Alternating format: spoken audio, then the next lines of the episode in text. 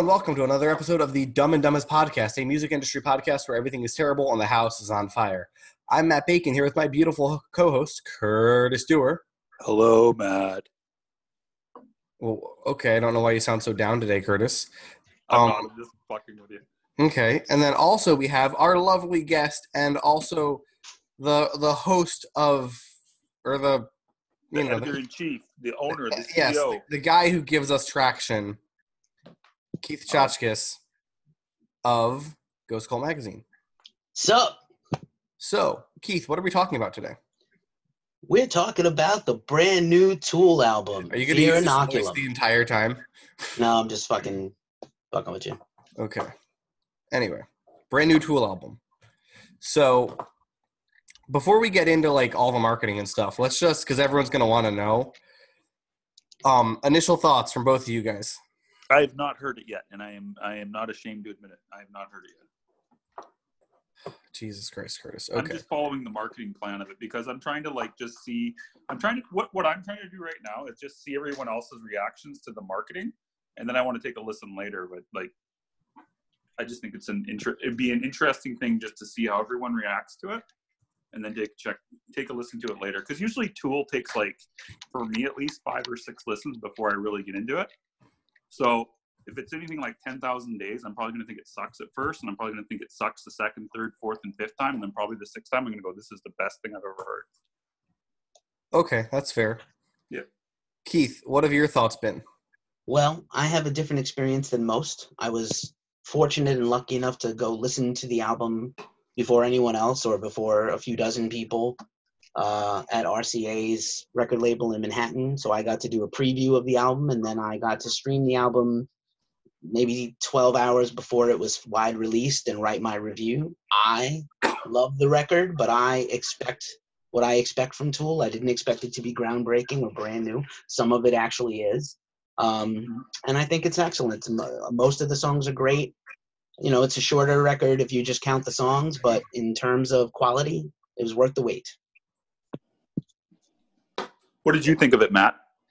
Um, I thought it was, you know, I thought it was good. I thought it wasn't a lot of surprises. I thought it very much sounded like a record that a generation of white men waited 13 years to hear. Whoa, there's the hot take of the day. Like, like I don't know, like, like it's pretty. I don't know, like it's it's, it's a prog record. It's very good, but that's that's where we're at. It's no Jimmy Buffett. It's no Jimmy Buffett. Um, it's no sonic poetry. Um, no, it's it's, very good, and it's clearly interesting and thoughtful and well done. Now, there's a lot about the marketing of this that I think is interesting that we want to pick apart, right? So first of all, let's talk about the packaging because we were talking about this as we were prepping for this. Keith, tell me your thoughts on the pack packaging here. Well, you know, a very interesting idea. I think there was a lot of mystery about this. Uh, a month ago, I think we were on, I was listening to a podcast with you guys, and Curtis opined that maybe they're going to do some stuff at the last minute and not release it or only release certain versions of it, which is actually true. Came true, it's the prediction. Um, they have not yet released the vinyl. They have not released certain bundles of the record. There are two versions, three versions of the record. There's the CD slash physical package of the record, which is about $45 USD for you Canadians and other people listening. Uh, and there's the digital version. And I think one of the interesting things here is Tool was off, you know, until three weeks ago. They were never on streaming. This was a thing for them. Part of it apparently was I just found out there was also a snafu with their digital rights that they didn't even know about somehow. I don't know how they got into this process. didn't know that they had to kind of clear their own digital rights because they had a big lawsuit. Not the lawsuit that's delayed the record, but the previous lawsuit with the record label like 15, 20 years ago that they resolved a while back. But um so there's two versions of the record. The full record is only available on digital because it's longer than a CD and obviously longer than a single vinyl. So apparently, when the vinyl comes out, it will have to be a double version, a double LP. And then the digital version is uh, obviously the extended full length album with interludes and stuff people love or hate. Um, but the packaging is really brilliant. Um, the CD, I know a lot of people were bagging on the artwork. Alex Grey, the famous visual artist, uh, has once again collaborated with the band. And if you just look at the image, it looks like a swirly bunch of eyeballs. I posted a meme on our Instagram that looked like the inside of a washing machine because that's kind of what it looks like. But when you see the physical, as usual with Tool, when you see the whole package, like a Picasso or a Matisse, it becomes you know full in view and you understand it. So there's, you know, uh, there's uh, you know flyleaf and there's packaging and there's extra artwork. It's not just this one visual thing that's an album cover piece of art. There's an entire sort of thing that comes along with it, including an HD TV screen with custom content that uh, is apparently only exclusive to this, and they're not going to release separately. I know people are posting their YouTube videos of their cell phone coverage of this thing, but apparently it's you got to see it to believe it is basically the album artwork come to life. Did, were you shown that at the release? Were you shown? I was not. I was not. We went into the listening party. It was myself and two other magazine slash website people uh, who also followed their reviews about the same time I did, preview and then a review. Um, we heard it on a awesome sound system off of a MacBook, and we did hear the full version of the album, not the short version. I did not see the the physical. I did not get a lyric sheet. I did get to copy the song titles off of what amounts to an iTunes playlist with the times. Just FYI, I just looked it up on Amazon Canada. It's selling for one hundred and thirty dollars. So it's sold out of the pre-order, and so people are reselling theirs, uh, of course, yeah. predictably. Yeah. yeah. So if you bought, so if you got the CD, you can go make some money right now. And it's crazy that they sold out of the pre-order. Like, think about that.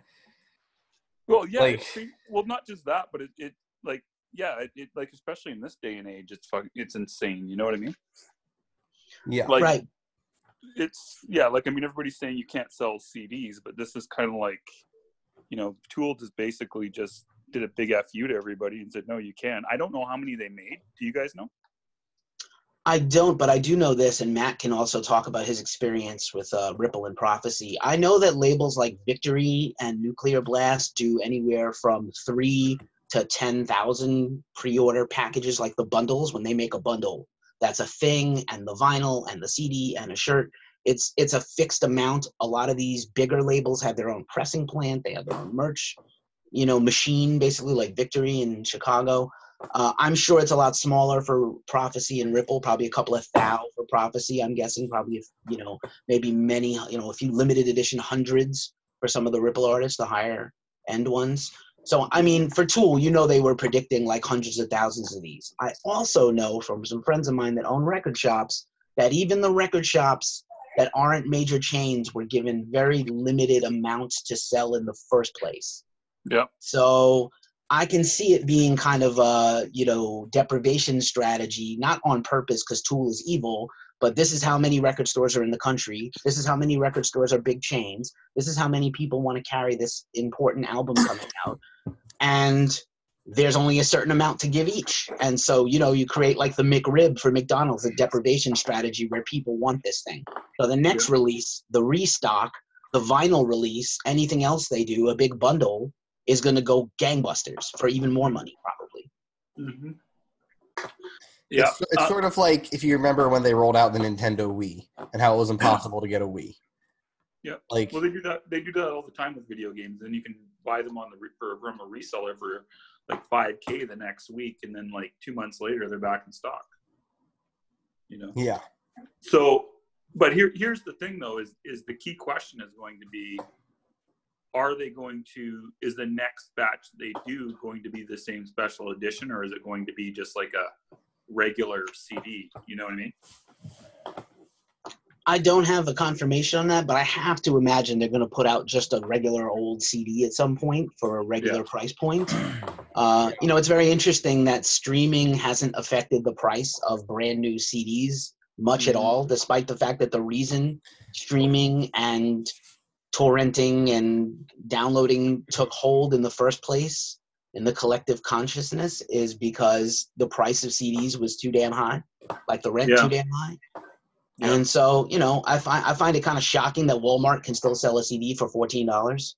you know, I well, I, well, it's because the people who buy CDs were never are, are not the demographic who a cares and b is going to spend money on or or you know a cares and b who is like down to spend money on something, right?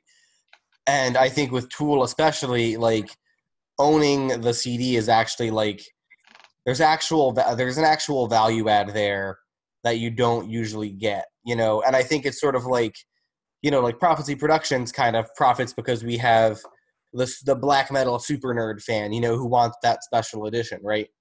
Yep. And Tool has those sorts of fans, but a lot of them are used to just getting a stream because no one's really given like no one's done a special edition of this caliber at this level maybe ever right and tool realizes that they have a fan base who want that Except Yeah. for Wu Tang Clan. Clan. yeah but even that was different I You know know, that was the martin throw shkreli edition Fair. I love I that mean- that's a thing. oh The- the yeah main- right like the main takeaway is that you need like if you have stellar packaging or if you have if you have it like if you market it correctly you can still sell cds i think is the main takeaway out of the tool really so far in addition like just for cd sales i mean would you guys not agree That's a big takeaway. It's not the the sole takeaway for me, but I think it's impressive to see. I was shocked that there was no initial vinyl edition.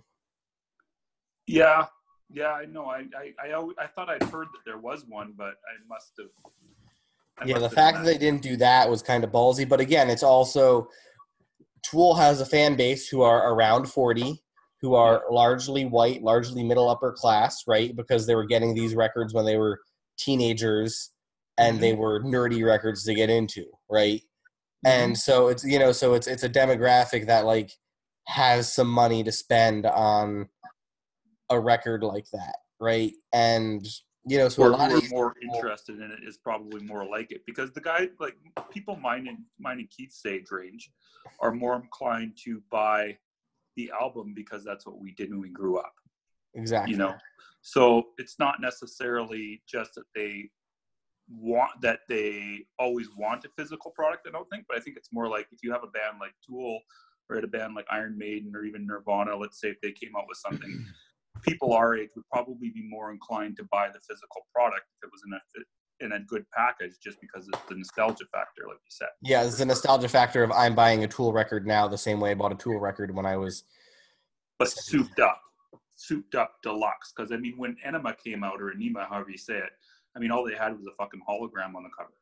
Like I don't remember any additional packaging. Do you, Keith? Well, not additional packaging, but if you took the booklet and sort of inserted it different pages into the hologram, it definitely yeah. had a 3D effect. I And then if you remember, 10,000 Days and Lateralus also had, Yep. you know, incredible visual packaging that made use of like 3D and lenticular glasses and stuff. So this is just one more step for them to do a vi- uh, to actually get like basically a baby iPad or a Nook with your album to go look at exclusive content that isn't going to compare when you see somebody else's video of it. Uh, coincidentally, Nirvana put out a live album and DVD on Friday from uh, a concert from 1993. Ironically, really yeah, live and loud. Check it out. Nirvana. Nirvana got lost in the shuffle. Yes, a little bit. So but see but this is what's crazy to me right is that like if you put out a record in the last two weeks you were fucked Yeah, like yeah, for sure. Because I've had clients that normally would get really good placements that haven't got anywhere near than what they normally would just because of the fiasco of the last. I mean, like you had Taylor Swift drop, you had Sheryl Crow drop, you know, Entombed AD dropped. Um, Mike entombed Portnoy ad drop sent- see i didn't even know that and i like i'm very much an entombed fan Yeah, they. I found that out on Friday, and then you know you had the As They Lay Dying track two weeks ago or three weeks ago, Slipknot a couple weeks ago. Like it's like it's not even fall yet, and it's already stacked. Usually this starts happening in November or October, right? But I guess everybody learned their lesson and wanted to go ahead this year. Except they're just it's like a fucking flood just went off, right? But I mean, yeah, I mean when you got like when it's like this is such a stacked fucking week. I mean Sheryl frickin' Crow is doing her last album and who who knew about that? I didn't know about that. Did you guys? Ditto. Did not Yeah. know. Yeah, like I found out on Friday, and apparently it's like her retirement album, and this is like she's won a couple Grammys, and you know one of the best-selling female artists I think of all time. right? So, you know, it's a pretty stacked week. So I mean, I guess, but the main, but the main again, coming right back to the marketing end of things, like where Tool did uh, did right is they started this whole campaign like months and months ago. I mean, if you think about it, like they had the Justin Bieber tweet and the whole fiasco there, which landed them in BuzzFeed, like we talked about before. Uh, what else did they do? They went on Joe Rogan. I mean, they did like this time they did it right. They had a full marketing machine going, and so did Taylor Swift. But like Sheryl Crow, as far as I know, didn't. I guess they just kind of thought it, she would kind of coast on her legacy, right? So I, I guess, also think that the three of us are not very much in Sheryl Crow's demographic. Oh, I love Sheryl Crow, but but Sheryl Crow and the Taylor Swift demographic are kind of similar. Oh, sure. I will. I will mention that Ghost Cult covered Sheryl Crow along with Liz Phair and Eddie Vedder solo at a music festival in Arizona this spring because we do cover Sheryl Crow and other artists like her. But yes, she did a very un, like a very low key release, mostly aimed at her fans. It's covers with collaborators. Still, and it's very low key. I didn't hear much anything about it uh, until I was making my uh, weekly post, the new music. That's how I found out about it, Keith. Was that Ghost Cult does every Friday morning that has the yeah. list, and I usually you know, as my way of making sure uh, unsung and other albums get promoted. I list buy links and stream links and things like that. And and that's um, the reason why I found out about it was through you. Yeah. So so yeah, so this is like so don't be afraid. I just want to clarify this, especially if you're like looking at doing your first album or you're you know, you're a smaller band and you're not like if you're independently releasing, right? That means that you're not as tied to a production schedule as a label might be. Yeah. You know. Um, so what that you know, because like with a, with a label, like there's releases, you know, with especially with a bigger label, you've got releases coming out every week, or like in Ripple's case, every other week. So it's kind of like it's hard for it's hard for Ripple to move something. Yep. Right. You know, uh, Prophecy maybe has a little more flexibility because it's a slightly different release pattern. Um, we do three every three weeks, basically. But like the takeaway is that you know, you see this coming, like it was announced. You could see the the Tool record coming. Just change your release date. It's okay. Yeah, well, you know what was really smart? Balkanus originally was going to release this Friday, and as soon as they found out the Tool was coming, because I mean, Prog, they're also kind of proggy, right? Moved it right away. They're in the rock field domain, which yeah. already means they should just not be there. They should just well, not yeah. release that day.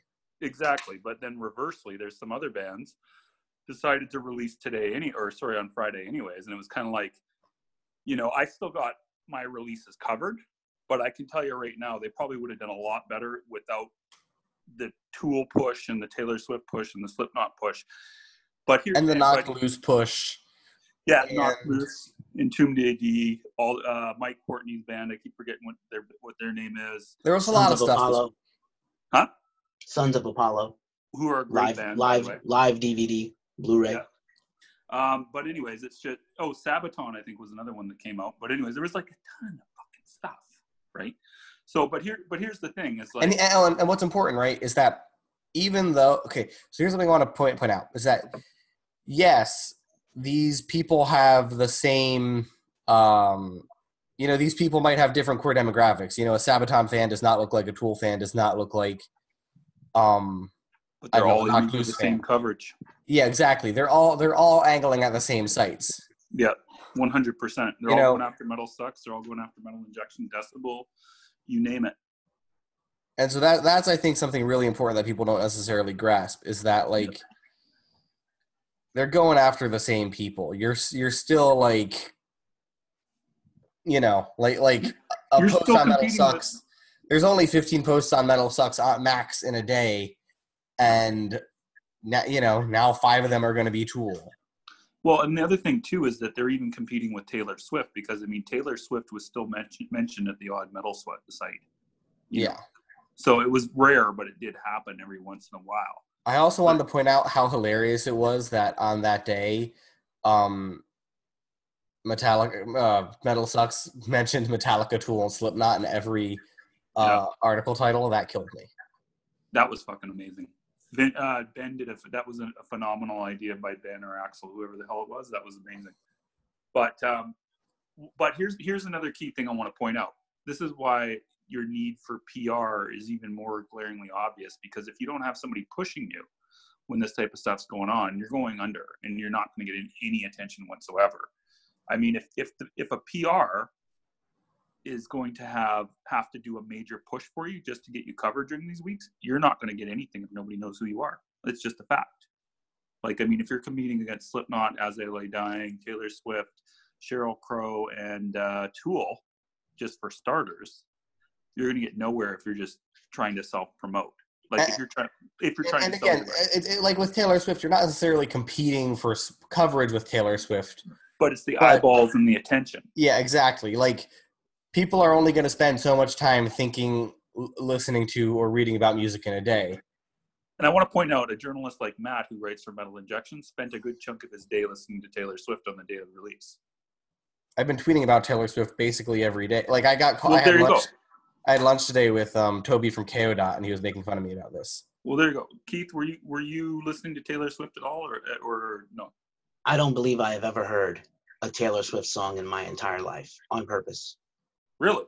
No, I'm kidding. I've probably heard a few. I have really not been paying attention to her release. I know Lana Del Rey has a new album as, well, or a new Her single too. that everybody I is talking about. I'm not aware of. I hear things about Lizzo as an up and coming artist, but she dissed all journalists because they weren't musicians. Hello, two Oh, yeah. journalists and musicians on this phone call right here uh, on this podcast, and uh, so I'm a I'm a no on. That's a no for me, dog, and uh, forever. And um, yeah, just not my thing. You know, I don't need any more sappy love songs about boys in my life. I'm good. But but let me ask you this: a lot of your writers were probably paying attention to Taylor Swift, were they not? It's possible. It's possible. I can't speak for all their tastes. It's possible. I'm sure some of them were, Some of them have So- good taste. or none. But anyway, back back to what we're talking about. Now that Keith is telling us we're terrible. No, I'm just kidding, Keith. Uh, but I mean, here it's true. You you are competing against all these people just for the attention because of the fact that a lot of these people that are into metal are into Taylor Swift, they are into Lana Del Rey, who I forgot about. No, Keith, mentioned mentioned her again, right? So I mean, it's just there's like a huge when you got all these superstars and these very well known people releasing, you need to have that other extra push behind you. And I mean, it just helps because otherwise you're not going to get the attention of someone like Matt who's listening to Taylor Swift because someone has to go in and say, "Hey, Matt, you want to go check out this new death metal album?" Instead, get your nose out of Taylor Swift's butt for two minutes.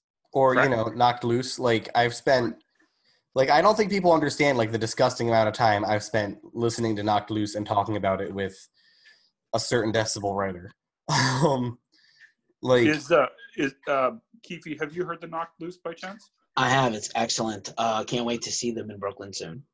Yeah i was i was just looking at that i'm gonna be um in australia unfortunately Oh, rats! But awesome So- that you'll be in Australia. i was very What- proud of that humble brag What- just for the record What what are you what are you doing in Australia? oh we didn't talk about this um no, we haven't. Just as an yo. aside, what are you doing in Australia? um, as an aside, uh, Mr. Worldwide checking in. Um, I am giving some talks and master classes in Perth at the West Australian Music Conference in the beginning of November. Okay, I got to say, it sounded like you said you were masturbating and masturbating. Did you say master class or master? I said master class, yes. Oh, Curtis, I had to knock him down. I had to knock him down. I'm are you gonna get to see our friend Monica Strutt? That would be amazing. Um, hopefully, I don't know yet. I have to figure that out. Well, he's in Perth and she's in Melbourne. isn't- Yeah, but Isn't- I'm mostly going to be in Sydney too. But we'll figure it out. I'm not. I'm I not. don't know. But either way, even if even if he doesn't see Monica, he he can still give her a shout out in his speech, right, Matt? I can. I can give Monica a shout out in my talk. Anyway, so that's coming up. But okay, but to circle back on the tool, one of the things I find really fascinating about this whole process has been the way that the band has all, uh, and this is really important, is that they've clearly made a point of communicating in a similar, consistent way. Yep. Right? Like, as opposed to Slipknot, where sometimes I feel like Slipknot is a bit of a hodgepodge, for lack of a better term. Yeah. You know, like sometimes they accidentally, because, and it's harder when you're nine dudes as opposed to five, but like simultaneously, let's be real, there's only like five dudes in Slipknot anyone cares about. Yep.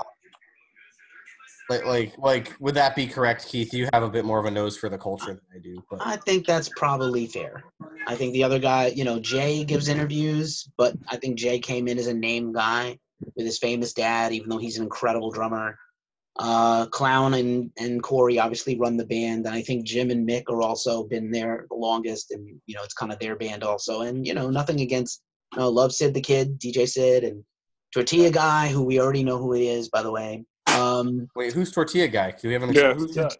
Tortilla Guy is almost certainly a guy from Clown's solo band, one of his earlier Oh, projects. Yeah. Oh, I It's saw been that. very well revealed. It's not a big deal. The guy's talented. They might have used a different guy when they did the TV appearance in May based on hand tattoos. I've spent too much time looking at these YouTube videos. Jesus. House of Masks on YouTube. Shout out. That guy's good. He's uncovering his stuff. But um, yeah, I think it's true. You're absolutely right. I think with Tool, they've had a concerted effort about their interview style. They've actually been very, you know, I know for all the grief that Maynard gets, I feel like they've all been very humble and insecure about how they felt the album was going to do or be received because of the same things the fans were griping about. Like, are we relevant anymore?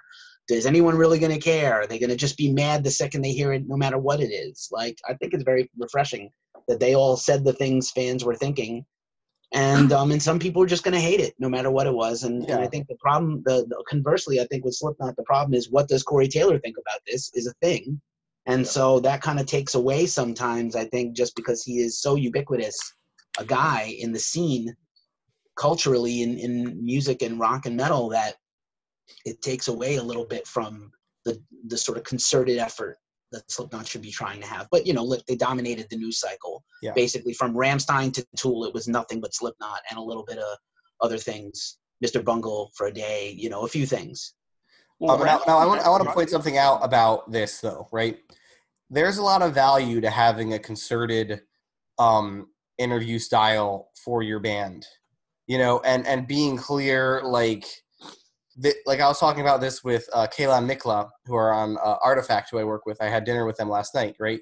And that's a band where there's a, like, like they're very picky about social media copy and very you know that is what they want and that is you know but that's important right is that they because it means there's a clear vision across all the band members and it means that they can sort of eloquently express themselves and remain consistent right. And, and that's important you know as i think i think a lot of people you know maybe the bass player gives an interview and oh we know the bass player is a fucking idiot. But like you need to make sure among across the band like what what are we trying to stand for? What are we trying to look like? You know what i mean? Like what, what do we want the takeaway to be when people read an interview regardless of the band member. I mean you know and obviously there's going to be like one guy or two guys who are sort of the main people you know and maybe the eloquent guys but like it's happened before that you know the the new bass player got roped into an interview and did it and he needs to have some clue about the voice that you're trying to get. You know what i mean? Yep.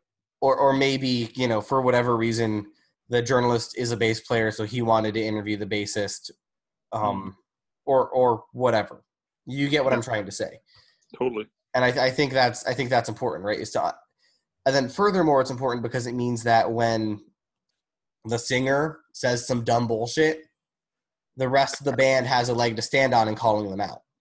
Yep. You know, and saying, "Look, you shouldn't have said it that way. You should have done this instead." Yada yada yada. Um, and I think that's where a lot of bands fall down is that they don't have a consistent presentation across it. You know, and you know, and you can have different characters. Like look at Kiss. That's a band who had a bunch of different characters as a part of it, but nevertheless, you know, they uh you know, but they, they still had consistent messaging. One hundred percent. Yeah, that is, that is totally correct. If you if you have a consistent message all across when you're releasing that, that goes a long, long ways than being than anything else you could possibly do. But one one thing also I want to point out just about Tool though, at the same time, is it appeared to me, and correct me if I'm wrong on this, Keith, that they were also not marketing to their core fan base as much as they were trying to market to the broad rock fan. Am I mistaken in thinking that? Because I'm just thinking that with the Joe Rogan interview and with the Justin Bieber fe- feud, right?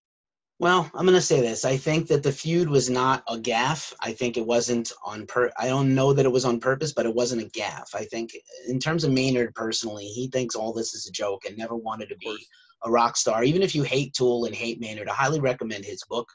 Uh, that came out a couple of years ago. His autobiography is really interesting insight into him as an artist. He pretty much co-wrote it uh, with a guest writer uh, who interviewed his family and friends and him.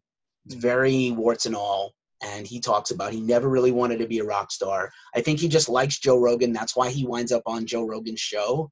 Oh, no Oh, particular other reason. Joe Rogan's a, not a good interviewer. I'm, I'm sorry to say. He should have went on. Uh, he's been on What the Fuck with Marc Maron. That's a much better, I think, audience for him. And in terms of the broad appeal, I think Tool is just a massively popular band. Ironically, social media has not ever really been their thing. They Yeah. only have, I mean, if Slipknot has 17, 18 million fans on Facebook, Tool has less than 3 million. I'm sure that's going to move now, but they really haven't done a lot of uh, very few ads. I saw some ads on Blabbermouth. I saw some ads on some of the, you know, Blast Beat Network sites, but really very little digital advertising for Tool. I am the Tool demographic, not just a journalist musically. Yeah. And um, just very strange. I think it was actually, if anything, subdued despite the fact that it was everywhere. I think in terms of how much pressure they put out and advertising they put out, they certainly did a lot, but because it's important to the label that this be a hit record, might be their last, don't know, but I don't I don't really see them courting new like a new swath of fans they never had before. I think this is a new generation of people who are buying their first Tool record now. They have never bought a Tool record. And- and I and I also think that the the average rock fan now is also a Tool fan. I think that you know I, I think there's sort of the stereotype about you know white dudes who listen to Tool who think their taste is edgy now. Um, you know, and that's de- that's definitely a thing. Like there's definitely you know like definitely people who think that listening to Tool makes them smart. I guess. And but here's the thing: is when they came out in the '90s, like I don't remember that stereotype happening until like after uh, what's the, the one that came after Ænima Lateralus? Was that one? yeah, yeah, absolutely. No, But before that, it was like they were they were lumped in with grunge music for goodness sakes. You know what I mean? So, I mean, it, what that that that stereotype didn't happen until later. So the guys like, again, me and mine and Keith's age are not that part of the demographic. I'm not saying we're dumb. I'm just saying we're not that. We don't fit that stereotype. yeah, I- I have an There you go, observation. I have an observation and two questions for you guys actually about this, and I'm you know we're probably going to wrap it up, I guess. But um, I think very interesting. We don't spend any time on this podcast, or you guys don't, talking about other publicists. But I do want to single out their publicist, Monica, who's a very well-known publicist in the Yeah. scene. She's at a huge, huge level. She has bands like you know Faith No More and Melvins, and you know all the Patton associated bands, and much more. Failure, things like that. And uh, so she has bands of a certain quality. She has done a great job going back to that point about concerted efforts, everybody on the same page. Nobody's going to okey doke the other member in an interview in a brand new album cycle. You know, they know who they are, they know what they are. She's done a fantastic job, not just because they took care of Ghost Cult, which I'm grateful and thankful and humbled for, but she has done a fantastic job with this cycle. And I think part of that is, again, you know, I think over the hump of every journalist talking about 13 years and no album and all this stuff, I, I wanted to ask you guys is some of this sort of backlash against Tool straight up to 2019 internet stuff? Are fans think- not, were fans, hold, hold on, let me just finish. Okay. Were fans not listening to Tool because they weren't on streaming except on YouTube from ripped albums for years? And then suddenly Tool's going to be on streaming in a whole you know, maybe Matt and Curtis, you guys have a take on this that I'm not aware of as a journalist. But uh, I find it strange that there's all this backlash and there's all these people who are discovering Tool not because of age, but because they were never on streaming. Is it, Okay, you know- I'm gonna say I'm gonna say something here, and you're probably gonna get pissed, but this is true. Okay. Um, Let's hear as as I've been pretty open about uh, in the last two years, um, and very aggressively in the last year and a half since you know fixing myself, um, I've been listening to a bunch of new music. Like I listen to five new rec- uh, six new records every day. Uh, actually, no, seven new records every day. I'm sorry. Um, and before this, I had never listened to Tool. Uh, and I'm 23, and I probably I don't think I listened to a full Tool record until this year. Um, and a big part of that is because I have been consuming music on Spotify since I was uh, almost exclusively on Spotify since I was about 16 years old. Right? And Tool not being on Spotify means that I just never had a chance. And here's the thing, right? Is this isn't this isn't um a new behavior for me. I didn't get into Bob Seger until Bob Seger hit Spotify. Did Right? you get into ACDC before they hit Spotify? At least tell me that. Did Yes, I did. Okay, good. But but I think that I think, you know, they're a little more they're on a whole separate level from Bob Seger. Agreed. I, I just was asking. No, but but th- that's a good example, right? And so this is something I think that's important to realize, right? Is that if something isn't on streaming, and NPR did a great article on this. If something isn't on streaming, it might as well not be being released. Well, for your demographic. For my demographic, yes. Yeah. For for probably anyone that's like 20, 25 and under, I think you're probably right. Because look at someone like Greg Kennedy. He's a big Tool fan, and he's been looking forward to the album. And he's what thirty years old, so he's five years older than you, or seven seven years older than you. Yeah. So it would appear to me that it would be the I don't know what generation you're considered to be. You're not millennial. Generation Z. Generation Z is probably more the ones that are being snarky about it than anyone because it's all the younger guys. I notice, like under, I, I think you're probably correct. And it's probably due to what you're saying is lack of streaming. But anyone that grew up in an age where you bought CDs or where CDs were still around, you know, it, Yeah, it was fundamental. Yeah. I I also think that there's a certain degree of like just kickback. I mean, I think it's it's essentially the internet being angry because it's 2019, but I also think there's a certain degree of kickback because it's like it's Well, popular. you know, even from older people, because it's like, man, I didn't like Tool initially. Yeah. Why do we have to talk about them now? Yeah, but at the same time, I, there's also like Trevor's tweet where he said that he didn't really like them after I think it was Undertow, and but because it's a different genre now. I mean, they they do play. Yeah. The music's different, so I can understand that. So there could also be that, like some of the some of the older people, like I said, when they initially came out, they were lumped in with grunge, so they were used to Undertow. So now it might be they might be thinking, well, now I got to make fun of it because now they're more proggy, right? So Yeah. That's my two Yeah, the band that was on, uh, on Opiate, the EP in '92 that I got into, and Undertow, that was you know the massive door opener for them with the sober video and things. This is not that band anymore. Far, far removed. Not at all. Not at all. So that's probably what's going on with like people like Trevor who are like what 34, 35. And then you the- 38. Oh, is he 38? Okay, well, fair enough. He's closer to mine and Keith's age then. Didn't realize that. So you got people like that, and then you got people like me and Keith who got into Ænima and enjoyed that and kind of stayed with it since then. And then you got the other people that are like, oh fuck, I'm still stuck in undertow or whatever, right? So I just want to point out something uh, before we wrap up. I just want to point out something really funny about me and Curtis's relationship is that like Curtis and I almost never talk about music we actually like listen to on our own.